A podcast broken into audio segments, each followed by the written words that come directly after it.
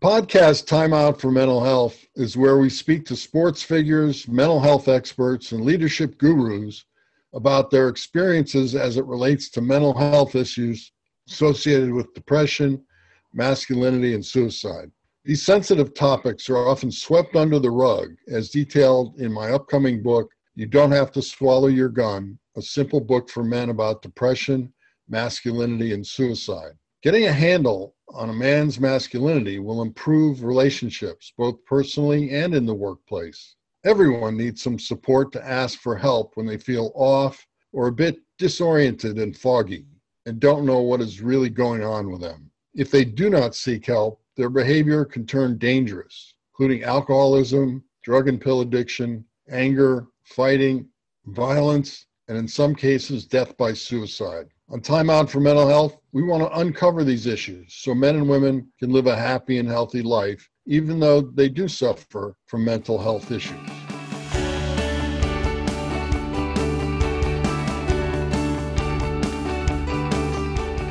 Well, fasten your seatbelts, everyone, and listen actively to this outrageous story. There's a lot to learn from this amazing duo. Our guests today are the couple Maverick Von Hogg and Gwendolyn Morales pioneer of mixed martial arts, Maverick is an entrepreneur and become well known in his hometown of Lucerne Valley, California. He also has experience as a movie and TV personality, and he did it all while staying at the top of his game in cage fighting. Maverick was once a bodyguard for Janet Jackson that set the stage for his fighting career in the octagon. Maverick quickly found success in the octagon. To date, he's got 32 wins, two losses, and one draw in cage combat. He has had five world titles and 19 title defenses. Through fighting, Maverick has been all over the world. But he wanted something more, something deeper. He became deeply spiritual and found the love of his life, Gwendolyn. Gwen is also a competitive athlete. She's a champion bodybuilder and has brought Maverick along with her into that world and has been the spark between the awesome recovery of Mar- Maverick's life. Maverick has overcome one of the most horrific accidents I've ever known and has come out the other side a better and stronger man in numerous ways. He's an honorary mayor of Lucerne Valley and he raises money for the community through a very uh, through a series of various events. Like myself, Maverick became fully devoted to helping others. We're honored that Gwen and Maverick are sharing some of their time with us. Gwen, Maverick, how are you guys doing today? Blessed, thank you. We are blessed. Thank you so much for Tim for your time and you bringing awareness of, of this tragedy that we've turned into triumph. Great. Well, it's a great story to tell, and I'd like to have you guys tell us a little bit about your story and how you got here today. And take your time, there's no rush. Well, I tell you, it's been one, lays to say, barn burner of a of a journey. um, like you've already talked about, I've been a competitive athlete my whole life, and towards the end of my career, um, we brought Gwen to the stage and got her involved in uh, women's uh, bikini and bodybuilding and she ultimately became the WFF world champion in 2018 and 2019. Wow. The first Latina to win it in 50 years, the Ooh. first American to win it, period, in over 50 years. So it was a big, a big step forward in transitioning from MMA world champion and then obviously getting into politics and serving the community and then transferring into movies we the the competitive edge was still there for me as a competitor that making a movie was just a financial way to continue the growth of our business. But that competitive edge was such a burning desire in me that even though prepping Gwen for her shows and she becoming the world champion business owner entrepreneur uh, real estate investor it's still I still had the burning edge inside to compete in some way. Sure. And uh, seeing her be successful and compete, I thought, you know what? This must be the next step in my life. I'm going to, you know, go on this path with her and help her because you know the diet and nutrition aside from the training is is really a very difficult thing to do. And if you have two people in a household and one's eating pizza and the other one's eating fish it caused a little bit of conflict. So the support needed to be there. And if i was going to do it i was like well if i'm going to put myself through this then i'm going to compete also. That's great. That's great. So tell us a little bit about you were you were on a bicycle ride one day doing some training and something happened. Yeah needless to say um, gwen was prepping me um, for mother load. Uh, the la um, usa's was canceled so we started to prep for a show in nevada.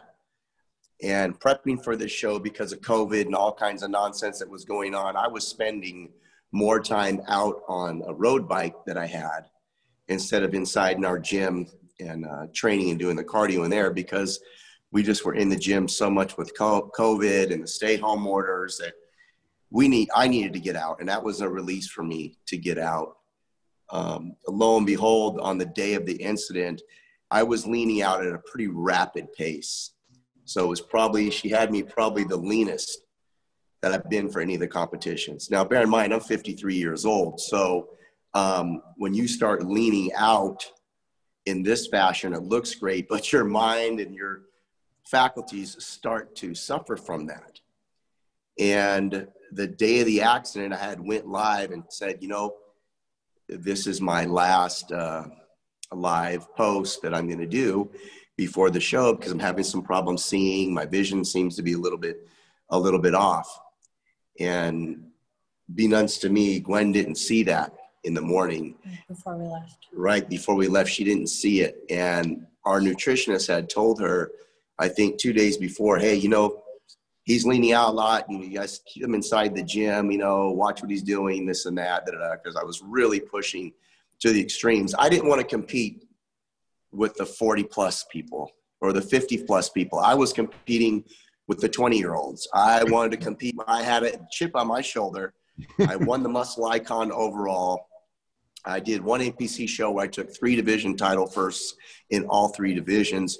So in my mindset, I didn't want to compete at the level of a masters. If I was going to do it, I wanted to stand shoulder to shoulder with a 21 year old and hold my own ground. Well, needless to say, that day, um, like I said, we had made the post. She didn't see the post and we were out on our fasted cardio. Now, fasted cardio is um, you don't eat, you don't have nothing in your system, and you're really depleting any of the last uh, calories, calories in or calories out that left over from your meals from the day before. So your body is really in a depletion. And when it goes into a, a depletion like that, your faculties or your functions, you know, can be what's the word I'm looking for? Um, just your your way of making decisions. Your decision make everything could be slowed down, yeah. or your judgment could be off. Right. And uh, and I was just we were 11 days out, yeah. I think, and I was like, you know what? I am gonna push. I'm gonna push to death. I felt like I was in the fifth round of defending my title again, and I'm bleeding. And you know what? I'm gonna keep fighting. I'm gonna smile at you even though I'm losing inside, and keep fighting just to, to screw with your head. So we were filming that. You know, I had the camera on filming it, turned it off, and we were on our way back. Oh. Now, this area that we ride in is on Harbor, and it's a dedicated bike lane, and it has a no stopping area, no trucks allowed, no stopping at any time, dedicated bicyclist lane. A lot of cyclists, world cyclists travel there along the coast and they ride there where we were on the last, you know, two miles back and I was going to push. I was going to push harder than ever because Gwen pulled way ahead of me as I was really depleted and I was really falling back. So she started to slow down and I was gearing up. So I put my head down, had my headphones in. I was at the end of the rope and I started pedaling. I started pedaling harder, like it was the freaking World Cup, and I was going to come back full speed. Well, I did see the semi pass us but I really didn't think anything of it because that's a dedicated bike lane, no stopping anytime, full red zone. You cannot stop a vehicle there. It's like stopping a vehicle on a bridge. You just you can't do it unless you break down. Well, unbeknownst to myself, I put my head down. I came flying up behind Gwen and went right past her. She looked up immediately and felt it and realized this guy's head's down. Yeah. Like, what is he doing? And, and he like, is pumping hard, full throttle, looking at the bike lane, following my line, pushing as hard as I possibly can. And at that point, her instincts kicked in and she was trying to catch me with everything she had to kick me over because she saw this semi not only stop, but the guy got out of the truck right in the middle of the bike lane. So that being said, she was screaming, yelling, everything at the top of her lungs. And, um, oops, sorry about that. That's okay. Keeps. I'm, I'm blind, so I can't see what it's doing. That's right. Nobody can see it. Don't worry about it. Yeah. and I hit the semi. My, you know, like you said, if you, I had like 17, I'm sorry, six different uh, stunt bike videos out where I've done extreme motorcycle stunts. I have a, a condition called acute psychomotor syndrome where my balance is so above and beyond my, my inner receptors. If a natural human fires one one hundredth time per second, mine fires one one hundred thousand times per second. So that's why you see me standing on the tank of the motorcycle at 70 miles an hour on the freeway, because my balance and my intuition is very acute. Mm. So that being said, that I was depleted right at the last second. Literally, I lifted my face and hit the semi full speed, 22 miles an hour face first. And my wife had to witness that. Hmm. Tragic, tragic event. And I make light of it now that we joke. I asked her, Did I get knocked out? did, did, did I knock out? And she's like, No. I hit the truck so hard, it snapped the front rim, broke both handlebars off, broke both levers off. And this is a $7,000 specialized ultra high strength stealth carbon fiber bicycle, supposedly indestructible. The impact was so intense that it broke everything in the bicycle, even the pedals snapped off. I hit the truck face first, ripped this eye completely out of my head, crushed the orbital, imploded the cheekbone, and broke my jaw and lacerated my head from here all the way down here. I had 22 staples there, ripped the inside of my mouth four inches over on here, and impaled me. The bar that they tightened down went through my skull up here, and I landed virtually on the back of the truck. Hmm. Now, bear in mind that to this day, I still haven't grasped seeing this happen. This is what was told to me as my wife watched it because I ended up getting what's called retrograde amnesia. And it's a complete loss of events and time. Mm-hmm. So the last thing that I physically and truly can own and say is I remember riding past her. Right. The rest of it is obviously the pictures, obviously the damage to my face, and her statement in the police report of what happened to me. Uh, lo and behold, from that point on, I was obviously taken to the hospital, intubated, put in a coma. Yeah. Now the eyeball was the orbital was crushed, 21 multiple fractures of my face, um, broke my jaw, and the eyeball was lanced in half and ripped out of my head. And I was holding it with my own hands, trying to keep it in my face. Um, and they subsequently, obviously, with the technology, and I have God's grace to them, how they sewed the eyeball back together with the technology, inserted the eyeball back in my head, and the rest was just up to the man upstairs of what was going to happen at that point. But obviously, because of all the trauma and the damage, you know, I was intubated and put into a coma. Now, bear in mind, this is all COVID 19. Nobody can get in, nobody knows what's going on. She's contacting everybody. There's no access to the hospital. So, how many days was it when I when I when they took me off the intubator and came out? was like two days he was under um, induced coma. And then the first day that they woke him up, he didn't know. Well, they told me that he doesn't know his name. He's saying a different name. Um, and he thinks it's like, I don't know, it was like 1954 at first. And I'm like, he wasn't even born. the hell? So they're like, well, let's just let it pass. You know, it could be that it, this commonly happens sometimes within the first few hours of waking up of anesthesia. You know, he's just confused. So let's let it ride a couple hours and then see, um, you know, how he does. So a couple hours or a few hours go by and they're like, nope, he's still saying um, he's someone else. Like they wouldn't tell me. So I was just like, okay. Um, so I wait till the nighttime. This was like all day, and I'm like, oh my god, like what's going on? You know, this is weird. But it wasn't in my mind that he lost his memory. I just was like, why is he so confused? So I finally asked him, like, well, who is he saying he is? You know, and they're like, oh, Alan Harvey. I'm like, okay, well, he's not confused because that was prior to um, fighting when he changed his name. So, um, yeah, I was like, that that is him. And they're like, oh, okay. So it put a little bit more like you know um, like a relaxation in my mind. But then um, when they decided to like mention my name they they said well he has no idea who you are. Like we're trying to tell him and he still thinks or he changed the date and it got closer to 19 um, what did i say? 97 97 finally he was stuck at 97 um, and he thought he was bodyguarding Janet Jackson and, um, you know, asking for people that were no longer alive.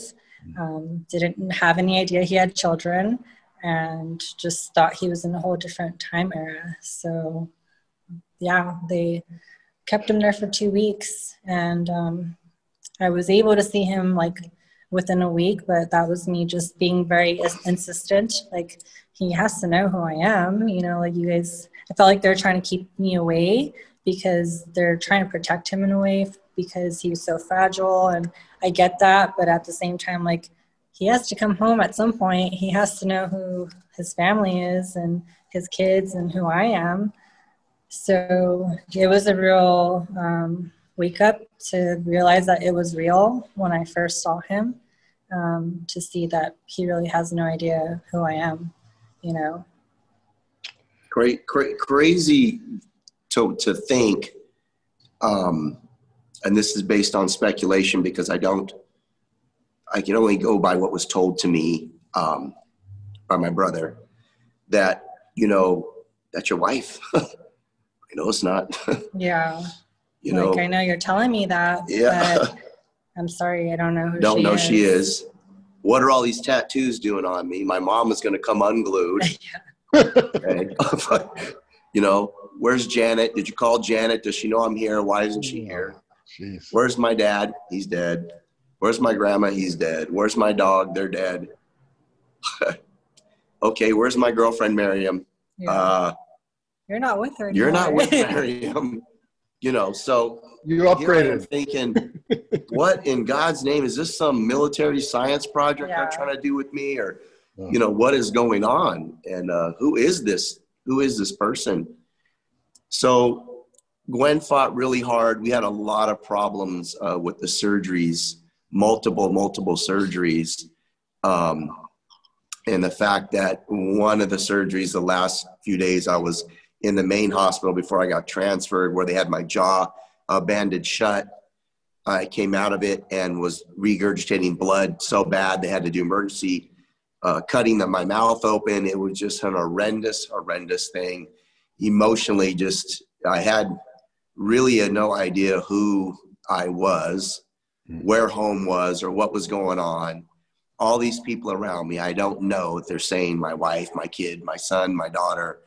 Uh, a very trying thing. And when they finally, she got me to the best rehab center and I shouldn't even have been out of the hospital, let alone at a rehab center. And they said in the videos, I'm speculating this because I don't physically remember this, but I know this was told to me that I told the doctor that the second day there, what do I need to do to get out of here? What do I need to do? He goes, Well, you need to do this, this, this, this, this, this, this, named off all these things. And I said, Okay, So if you tell me I do this, this, A, B, C, D, E, F, and G, that I can go home. And I put my hand out, shook his hand.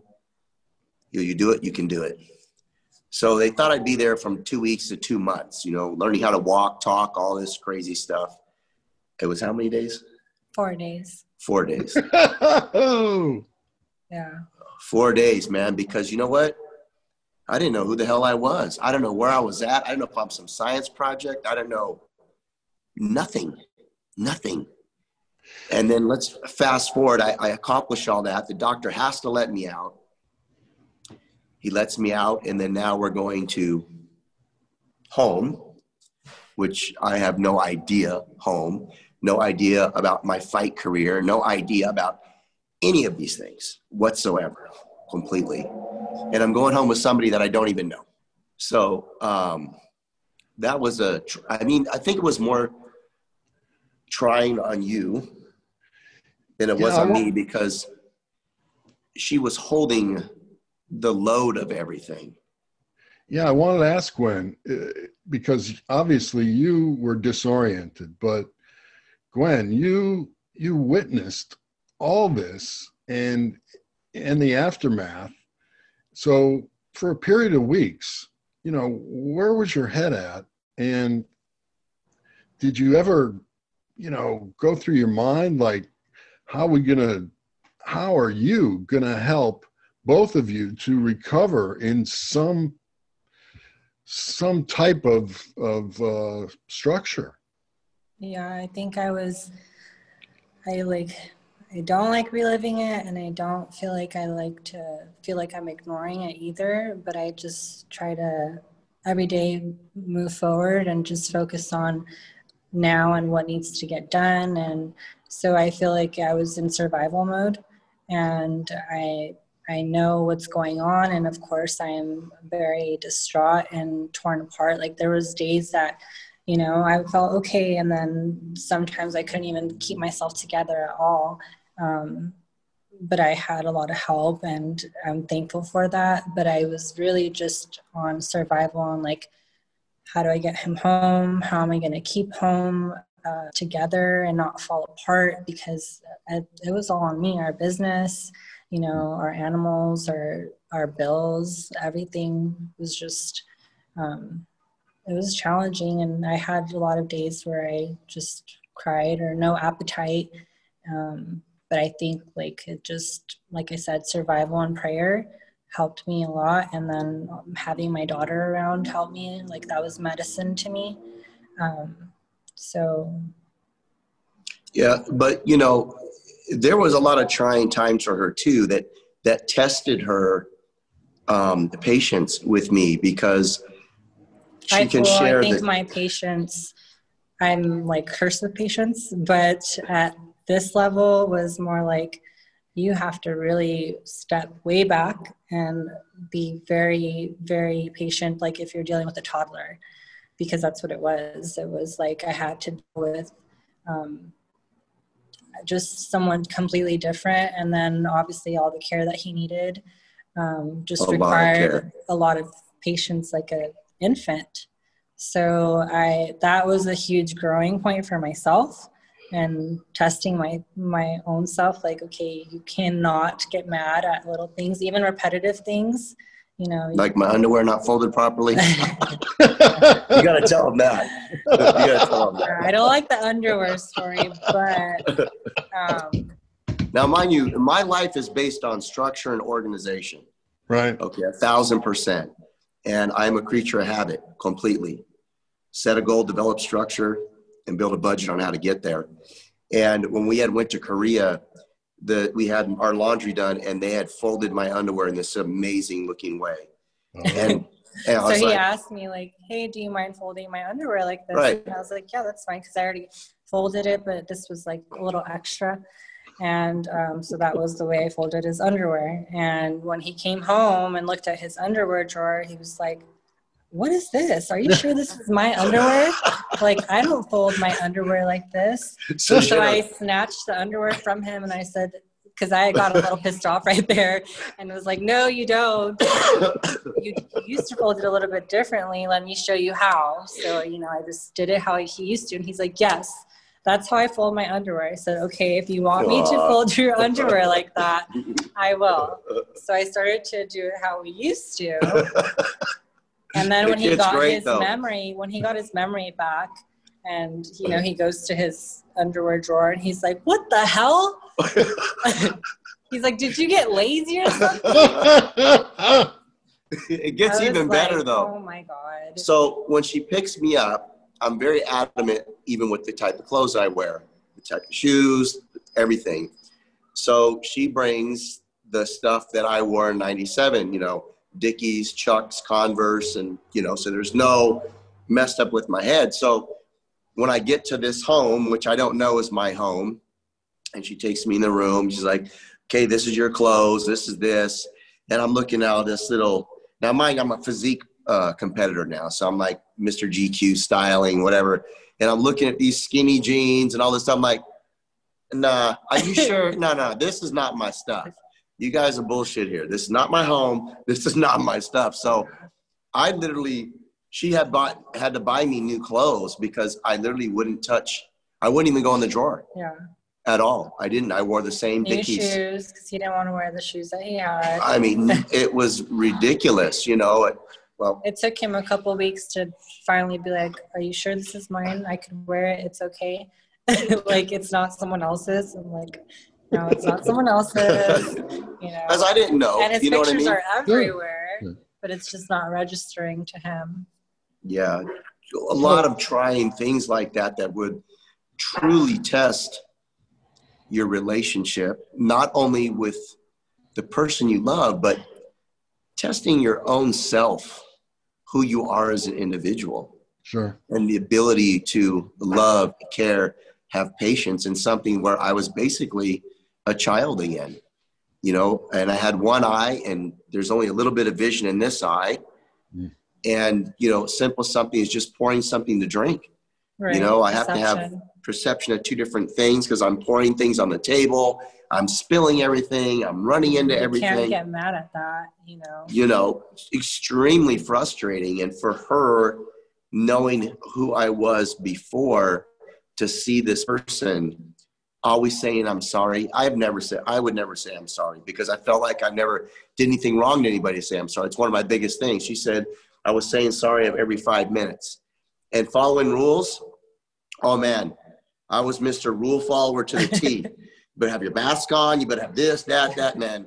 No cussing, following the rules. So it's a whole dynamic, different person for her to when I look back and watch the videos, like, oh my God, everything you had went through even if me trying, you know, if I'm walking the dog, she's still walking me and the dog because she's watching. What is this guy doing? He's going to run into something, and it just extremely taxating at that point.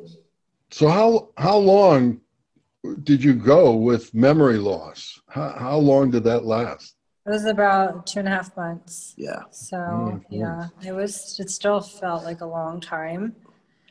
And we didn't even know if it would come back. Yeah, they didn't know. Yeah, they really they just didn't. said he could get it, he may not. It could happen throughout a period of years. It could happen, you know, quickly. They just don't know. They told us there the in my certain situation there was only one person that survived it, and uh, he's in a wheelchair in the Midwest, and his verbal skills are not that great, but he is not physically functioning, even though nothing happened to his body physically I had traumatic injuries, even to my rib cage on both sides. Now we know are busted. The ribs are sticking out, but there was so many injuries that we didn't even get addressed that yet. So um, losing my mind, that memory that whole time, and the night that it came back, it was a, it was a precursor to it. I had slept for two days straight, and she started to get worried and was going to call the doctor well, the first day I was like, he's really exhausted. So we're just going to let him sleep. My daughter was like, what's wrong with him? You know, like he was just, he would get up, go to the bathroom, go back to sleep, get up, go to the bathroom, back to sleep. And so I was like, let's just let him rest. You know, maybe he's really tired. I'm just going to let him sleep today, but tomorrow, like, I'm going to try to get him up and moving. Um, Didn't so that yeah, but it was a little bit more active. so the following day is where I was like, okay, no, you need to get up and let's go for a walk. Let's move around a little bit. Like it's not healthy to just lay in bed either. So that's the day that his memory came back. Yeah, but it was in the evening though. And things were happening that day already where he was trying to like get in the gym and lift some weights and I'd be like with clients and I'm like, what are you doing? Like, you know, I'm still watching him like mama bear, like don't touch that, don't lift too heavy. And he was already getting like ringing in his ear. And that's when I didn't even know that that was, it was happening already, like during the beginning of the day um, because that's how his memory came back in the evening. He had loud ringing in his ear. Um, but- yeah, she that that day. Um, I, see, I'm trying to tell you something if I remember or what was told to me, and it's like that's a big thing that's hard with me. Like, did somebody she told me this, or is that a memory? Because not until my memory came back that day is where I okay, I know everything that's going on. But on that day, I know that uh, I was experiencing ringing in my ear, flashing, whatever. But I think my mind was just trying to reset and find its way back home. And that's why it had me like almost in my own sedative state that it was trying to make the connection back to now. Sure. And I had asked, my jaw's banded shut at this time. And there was a little hole on the side right here, tiny one I could open up. And I said, and I asked her, um, did I ask you? I did ask you. I asked her, can you get some McDonald's and smash the hamburger up, cut it into strips like a French fry, and start feeding it to me through the hole? So obviously she loves me, so she's she's going to do that. And uh, she brought back the McDonald's. I was sitting at the kitchen table, right? Right. Okay. I'm trying to know if I, I don't know if that's a memory you're telling me. And uh, she started feeding me. And this is the first part of where I start remembering something.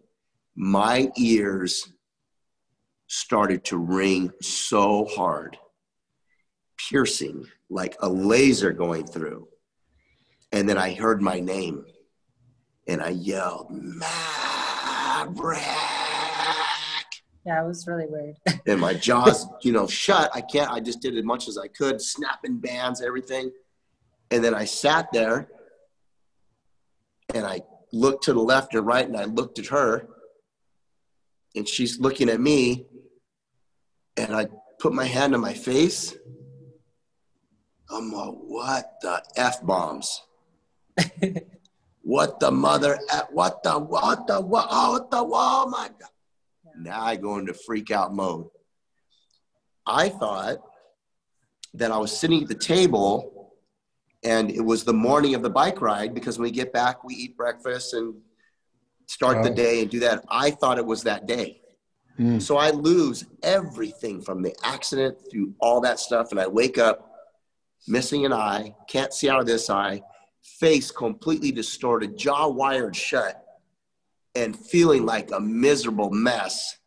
And my stomach, fat is you know God what. I mean, oompa loompa out. So immediately I'm like, who in the what the F? Call the police, call everybody right now. I'm killing everybody. I'm trying to talk, trying to shut. Who did this to me? What happened? They're like, no, you had an accident. Mm. What do you mean accident? Well, okay, what? What hit me? No, you hit something. Me? Maverick? The king of the streets? The king of stunts? Mr. Unstoppable intuition, fly off the wall, do a backflip, land on my feet like a cat? Hmm. Yeah. I couldn't swallow it. I couldn't accept it. Sure. There's no way. There's no way I rode a bicycle 22 miles an hour face first into a semi. Hmm. All right. So let's fa- flash forward to today. Hmm. So currently, where are you both with all of this? Is it still a mental and emotional struggle? How do you handle it? Well, it is. And Tim, let me tell you, you know, my father was founder of the United States Navy SEALs in 1958, Clarence W. Harvey. I was raised on Coronado Island, Japan, got my golden dragons at the age of nine. So the mentality and mindset that I had as an individual from that day on was a set of precedents that you can choose to be a victim Right. or you could choose not. Yeah. No man's left behind. We bring everybody home. And in the beginning, it was very, um, was very traumatic for me. Here was a guy that was functioning, doing everything, winning these shows. My wife's winning, successful business, everything is going great. And now I can't even walk. Can't even pour a glass of drink. So I sat there and I said, you know what? Everything that she's been through, everything that my family's been through, my friends, the support, I can sit in this bed and lay here and just be a victim. And you know what? Have every right to be. Have every right because what has happened to me? Disfigured, dysfunctional, can't walk, hardly breathe. My jaw, even when I eat today, is just, it's, it, it has to be rebroken to be fixed properly. I can lay here and be the victim, or I could turn this tragedy into triumph. I can show the world that, you know what, you are not limited. Your only limitations is psychologically what you're going to do with yourself this day from this day forward. And I chose not to be a victim to the people that didn't victimize themselves when they helped support me. The three hours, every three hours, her trying to put stuff in my eye, give me the medicine. I mean, how many sleepless nights did she have? Mm. Feeding me by tube with a straw and a syringe, taking me to the doctor, listening to me tell her that you're not my wife, you know, I don't know who you are. I mean, you know, give me some space, you know. All of that. How could I be the victim when everybody went through that? So for me, the choice was easy. Stand up, put that tragedy in your back pocket, set a new goal, and let's keep pushing. Yeah. Good for you. Well, so tell me how how did how did y'all become bodybuilders? Where where does that fit in? Well, I think Mav has always um, had a background of it, even though he was, you know, MMA fighter for. They 30 always called me the bodybuilder fighter And because of my physique. Always followed it, and that was, you know, his era, and so that was always a part of him. Um, but I think where we really obviously got into it was when I started competing, and it was really just petty. I was asked to compete in a show because the promoter was promoting their show. Um, but I ended up winning five first place trophies that day, not knowing anything about the sport at all. I was her posing coach. Yeah. we didn't know about nutrition. Bikini posing joke We coach. didn't know about posing. We didn't know about anything, and I really wasn't. My heart was not there. Um, but then he had a. We moved away. He had a coma, and uh, with walking pneumonia accident. That was another accident that happened. Um, and that took a lot of my time and energy too because surgeries and recovery time so i was like not active for two years and then decided i wanted a goal and the goal was just to get back in shape let's i need to work towards something and then competing came back into my life and then maverick started to take interest like he said in the beginning more supportive than anything because it's challenging with the food and you know my family's eating something different i feel like i'm suffering Mhm. so he helped by just trying to practice some of the nutrition um, and then that became a passion nutrition became a passion too um, personal training other people became a passion so it's now just a part of our life um, competing and everything really it's a lifestyle for It, us it is a lifestyle, and, it, and it's based on this. And I and I talked about this earlier. And my father instilled this in me as a very young age. And I know I keep beating it like a dead horse, but you have to have. You know, a lot of people have vision boards. My dad would call it the reality board, and that reality board meant you set a goal, you develop structure, and you find a budget. And that's not just with your money, with your time on how to get there. And without setting those parameters in your life, you become status quo. You become just living day by day, paycheck to paycheck, with never really achieving nothing, never having really highs or really lows. And that just never been enough for me or her. And uh, seeing her win worlds, you know, it just inspired us even more to follow this path line. And then her witnessing somebody that never drank, never smoked, did drugs. You take care of your body, you can get through a traumatic injury like this. Because I am the only survivor, aside from another gentleman, to suffer brain trauma like this and still be walking and talking and functioning at this level. Sure. It doesn't happen. And that's all based on our lifestyle and taking care of yourself. And we're just a firm believer of that. And we try to promote, you know, a lifestyle that is based around that. It's not a meal plan, it's not a diet, it's a lifestyle. I feel happy, I feel healthy, and I feel good. You know, and these are the trademarks that we try to instill in the immortals, and we try to present that and make that a part of our lives. And we practice what we preach to show people look, you live by these guidelines, you follow this, you can too succeed. Okay, well, you've both become incredible influencers mm-hmm. in the world today. When you were growing up, did you ever fathom that you would be influencing so many people and so many lives? You know, I thought I was going to be the commandant of the Marine Corps. I really did. And two days after my father saluted me after I got commissioned, ironically was in a head-on collision with a semi truck where it nearly took my life. Broke my clavicles, both sides, fractured my spine, broke my pelvis, uh, fractured my sternum, basically couldn't walk. And so I was medically discharged at that time, and my whole life changed again. Changed again. I thought that's what it was me, Semper Fi, do or die. You know, I was going to run the Marines. I was going to be leader of all men, you know. And when God has a plan, no matter what you think you're going to do to follow your own, he has a bigger one and it's going to go his way. I'm glad you said that because that's what I've learned over the years.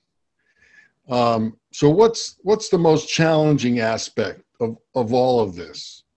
What what do you deal with now that is just so challenging? The hardest thing is the inability to perform at a level that I'm used to. Something that I could do in two steps now takes me 12 steps. Mm-hmm. It is extremely frustrating because I have to relearn who Maverick is and how he's going to do things. Yeah. And I try to do it without taxating my family because I can easily just instantly drop into tears and be upset when I can't do something, a simple project that I'd be able to snap my fingers and do. So that is the most challenging thing is relearning how to be the maverick I was, but at a different level. Mm-hmm. Okay, that's the most challenging. On the flip side, where did did you get, or where do you get the most gratification of, from your experiences, and why? It's that's the most easiest thing the best gratification I get is from my family. Mm. The sheer love and determination that my daughter was baking cakes for me and breaking them to the hospital. Gwen up sleepless nights over and over again. She's a beautiful woman. I'm 53 years old. She doesn't need this. She doesn't need this pressure. She doesn't need this stress. But she chose to stand right here and fight. She chose to stand right here and tell the world, this is my man and I love him. I love him more than words can say, regardless, and I'm going to continue to stand by it.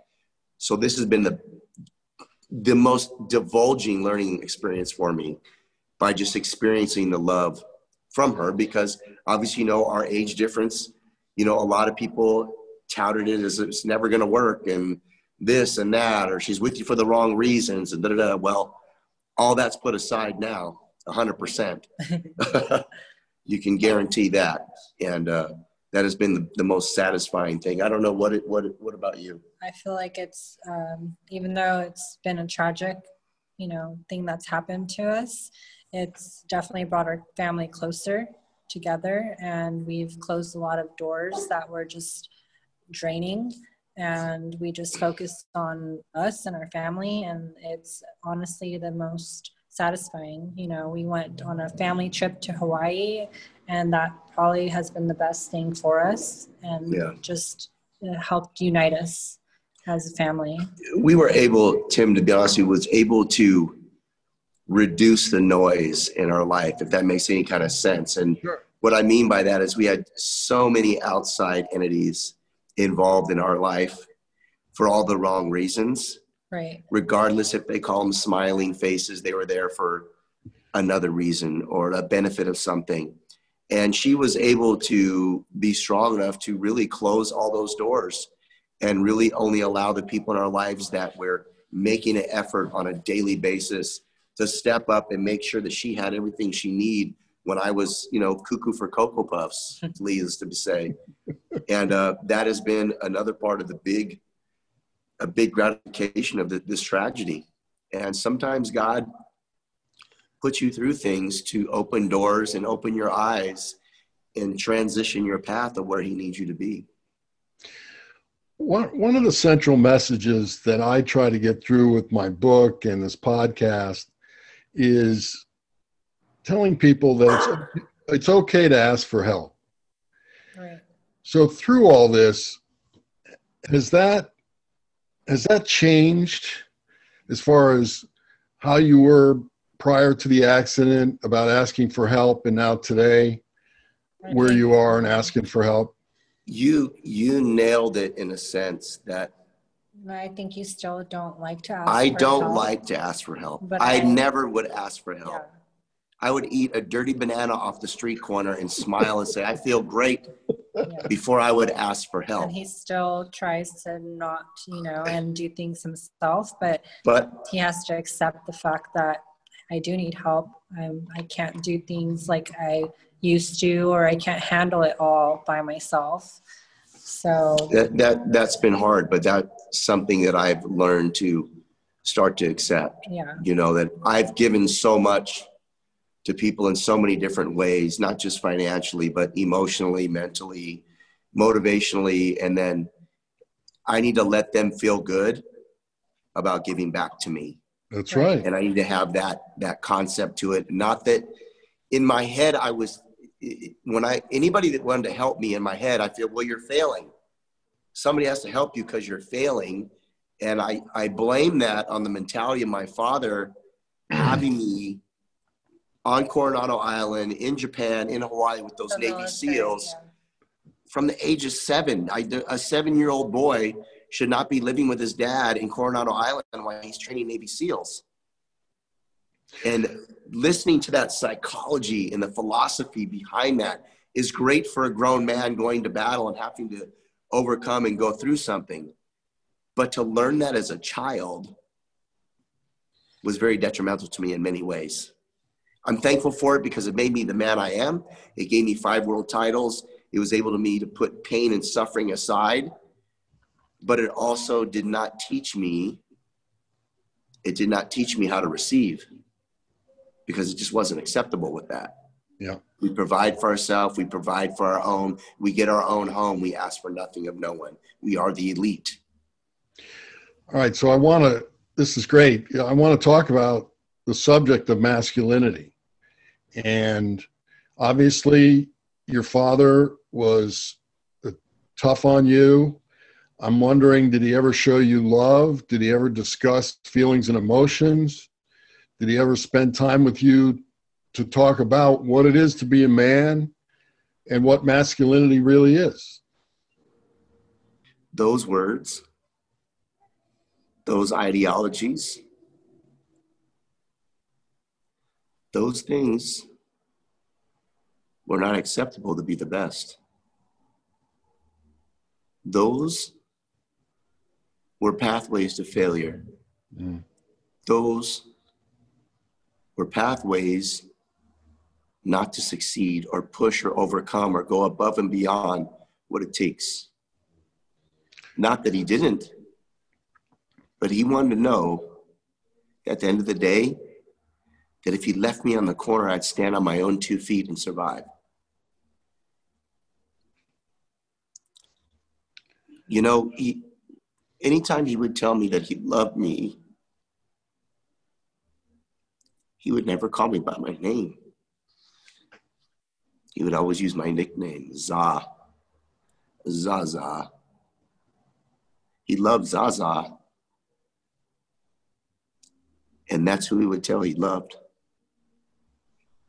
And it took me many years to understand that because he was loving a boy in two different fashions. And it's a lot to swallow at times. I don't play victim of it. I don't allow it to um, be a deterrence to anything that I do in my life now. I don't choose to be that way towards my children and my family. I choose to find that happy medium to teach them what it is to succeed and what it entails for hard work, but also show them love and that it's okay to love. And that's just something that wasn't taught to me. Yeah, that's that's awesome. Uh, this is the big.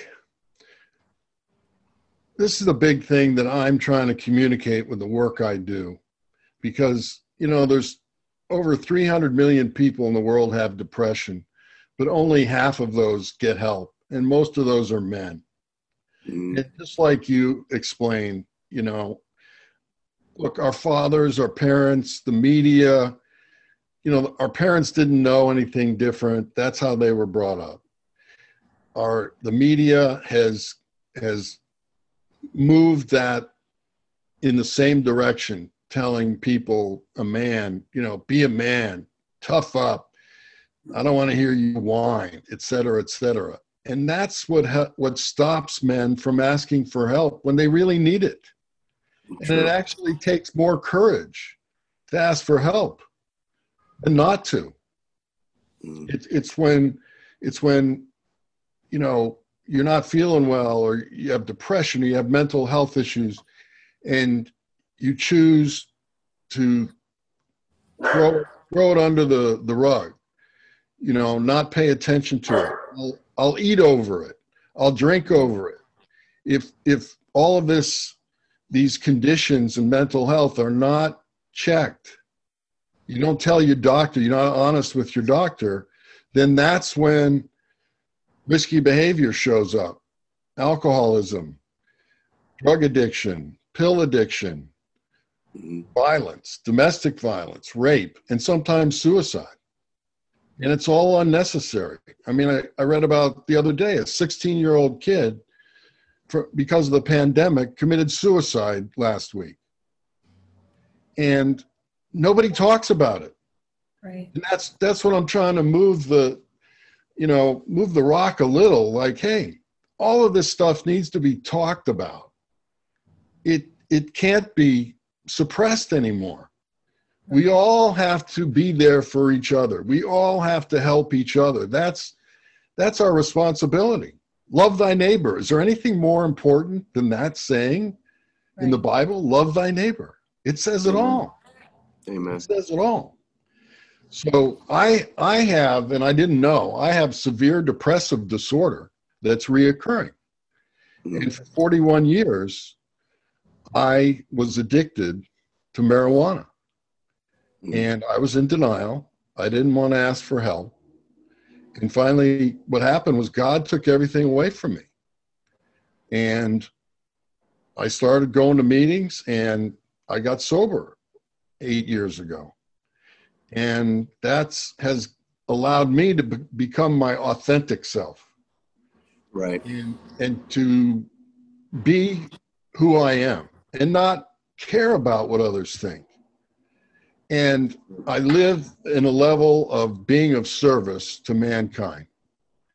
That's, I found, I found my purpose in life.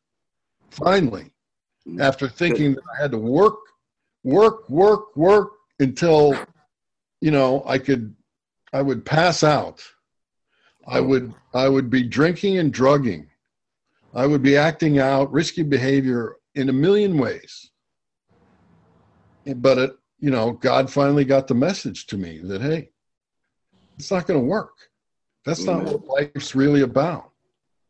Well, you know, it sounds like you finally became transparent, yeah. know, with yourself. And we talk about transparency in our morning meals all the time too. And that's the key. If you can't be transparent with yourself, that is the first step Yep. of looking in the mirror and saying, you know what, I am and I will, and being transparent about your situation. And I tend to try to tell people, you know, instead of badgering them about anything they're going through, before you even worry about that, look at yourself and be transparent. Yeah. Very true. That's awesome. Um, so, when you were young, did you ever display any uh, risky behavior? You know, I was a thrill seeker. That was my risky behavior. Mm-hmm. I never did a drug in my life. I never drank. Right. Never tried marijuana. Um, I was just a thrill seeker. I wanted to do above and beyond. And that all goes back to that childhood being raised and listening to that mentality of overcoming everything and anything. And so my mindset was if I was going to stand on that motorcycle, if you stood on the pegs, I'm going to stand on the seat. If you stand on the seat, I'm going to stand on the tank. if you stand on the seat and go 50, I'm going to stand on the tank and do 100. It was never enough for me. And thank God I didn't truly kill myself and was able to make it through all of that. Yeah. You know, it it got to the point where, you know, not did I have just the Lamborghini, but I had to have the Lamborghini with twin turbos. Now I had the Lamborghini with rims and tires custom. Now I had to have the Lamborghini with twin turbos, rims and tires custom, and custom interior. And then somebody else said, "Oh, I have an airplane. Oh, I have to have an airplane. Not only do I have to have one airplane, now I have to have two airplanes. Not do I have to have two airplanes, I have to have a stunt airplane."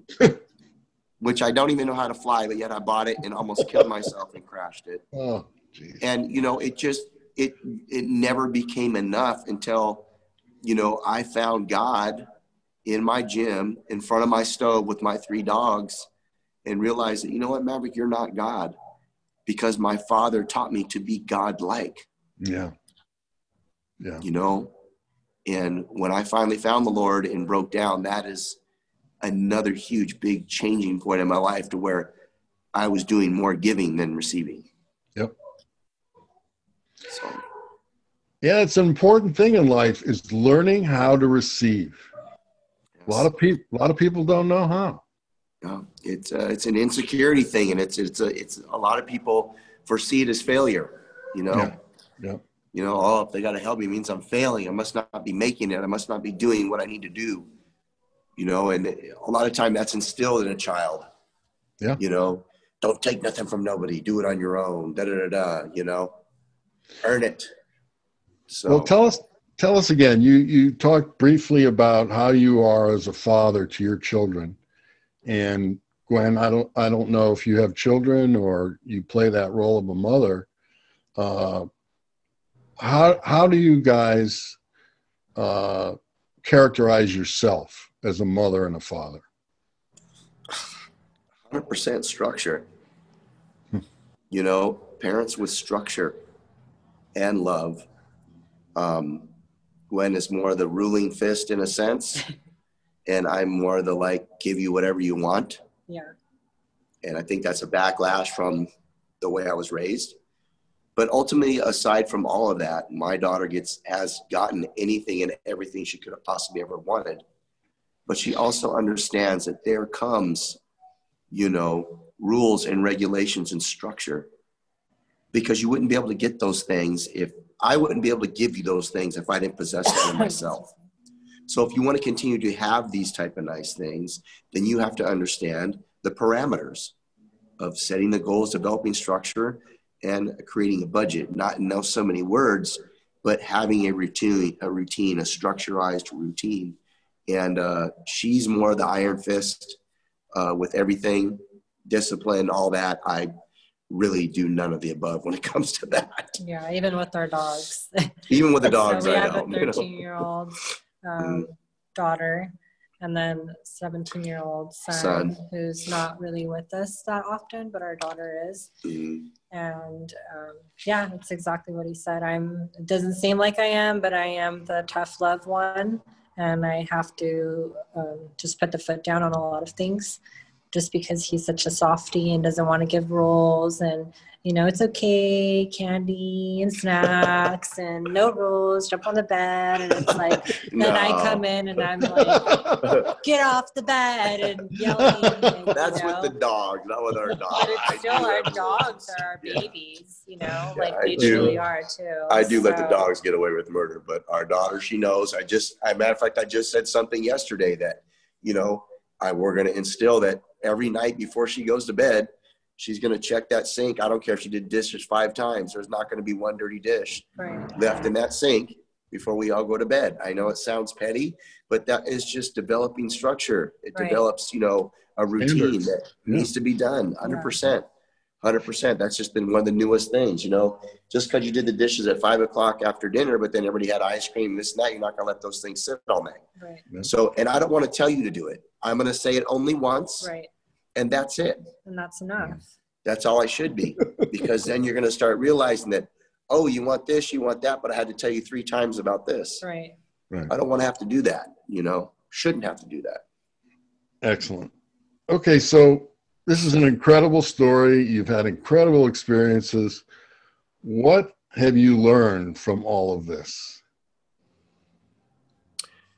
That Maverick needed to slow down. Mm.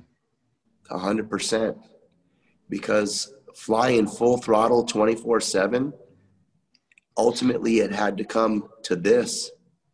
And it has dynamically changed our lifestyle in so many different ways that it's it's just unexplainable as far as even everything from from eating to driving to everything that we do has to really be thought out now right. because of this even walking the dogs at night you know i have to be you know, because my vision is poor at night. I can't see when the lights go down. My something's going on with my iris and neurologically that it's not controlling the light in and out. So no light and bright light, I become like snow blind under bright light. And with no light, I'm looking sideways. It's just it's it's really upsetting. But I've learned that, you know, in my part, that I've had to slow down. And what I believe Gwen has learned is she has been a, a more understanding and forgiving person in a sense of not being ready to cut my head off because she had to be because I basically was a child again.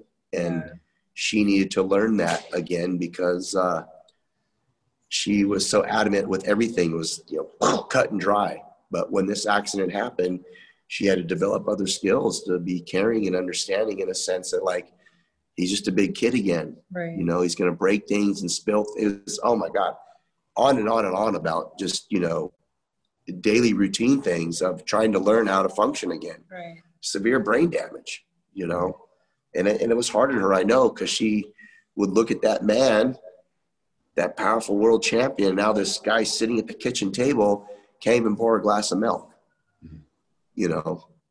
So i don't know is there anything else you want to add to that? No i just i feel like i've um i've been i've learned to be more protective in a sense. Like I'm like full on protect protection mode. You know, like I like just kind of even when it comes to him and my family now, I'm like throwing knives at you if you want to. any like you know, if you look at him the wrong way, I'm like, what are you looking at? You know, like I'm just like fully. Um, I'm just more aware. We got pulled over by the police, and just I'll make this real brief. I know we've been on here for a minute and the police officer, you know, he's under control. The, the main officer comes to the driver, and then your partner comes to the rear passenger side. And she rolls down the window and goes, I'm going to tell you right now, he's blind in that eye. He can't see you. Step forward. I'm like, yeah. going to jail. well, because I She's just the have cop. to make it clear, I've just seen too many videos where the cops do stupid shit and they don't realize this person may have something like a disability, and then you know they do damage to the person. So for me, it's like I don't want to risk anything for him at all. Plus, he this this is the blind side, so he didn't even see the the cops standing next to him. You know, I had to say that in order for him to be like, oh hi. Yeah. yeah. you know, but very but, protective, very protective. Yeah. Even in Costco, I'm walking with a cart and I feel. I, well, I'm like guiding him, you know, so I'm pulling him, pushing him, like making sure he's uh, not bumping into uh, let me tell you. So it's Christmas. I'm computer illiterate for the most part, electronic, they're able to order all the presidents, uh, you know, online, this and that. And I'm like, they went shopping. I'm like, I'm gonna go to the mall. do it. Oh my God. I am not ready for the mall. I'm not ready for that. I bumped into so many people, knocked so much shit down. Oh my God. Then got lost, got frustrated. I'm going to call her. She's going to be like, What are you doing at the mall? And, oh my God. So it, it, really got, it was so frustrating. And I was making, bumping into so many people and just so couldn't see. And I ended up buying like gift cards. It was like, because I just didn't want to the inter. It was just too stressful for the interaction. Like I really am not able to do that by myself yet, let alone drive all the way over there and do that. I thought she was going to kill me when I got back, but uh, but it was just just funny. So I get why she does it now, but it's still. Uh, you know, you used to walk in, I'm feeling good. All of a sudden, what is that? what, what the hell? You know. But, well, thank thank you for taking time to share your story with us. It's truly remarkable. Thank and listeners, as you can see, Gwen and Maverick's story is quite remarkable. He's a self made man of courage, bravery, and giving to his community, a true role model for our world today. And Gwen is that strong woman that is always the superior partner for her man. We're honored to have you on our podcast today. Do you have any final thoughts you want to share with our audience? Uh, we just want to say thank you for having us. Yes Thank you for sharing our story. We're here for you in any time or any place that you need. And if anybody needs to try to get a hold of us and wants to talk with us, feel free to reach out with us. We'll give that information. You can post it up. And uh, you can check out our YouTube channel, Immortal Maverick, on YouTube. And uh, you can follow the whole uh, Tragedy to Triumph series back to the stage. Uh, it's an eight part, nine part series. Uh, that's all posted right now. Perfect. Perfect. I look forward to continuing our dialogue moving forward so I can learn more from you so that I can help others. Thank you again. Listeners, please look up, look for our podcast, Time Out for Mental Health, wherever you get your podcasts, including the Mental Health News Radio Network. And keep your eyes out for my new book, You Don't Have to Swallow Your Gun, a simple book for men about depression, relationships, masculinity, and suicide. Feel free to contact me for speaking engagements through my, my website, timcrass.com. And don't forget, have fun, everybody.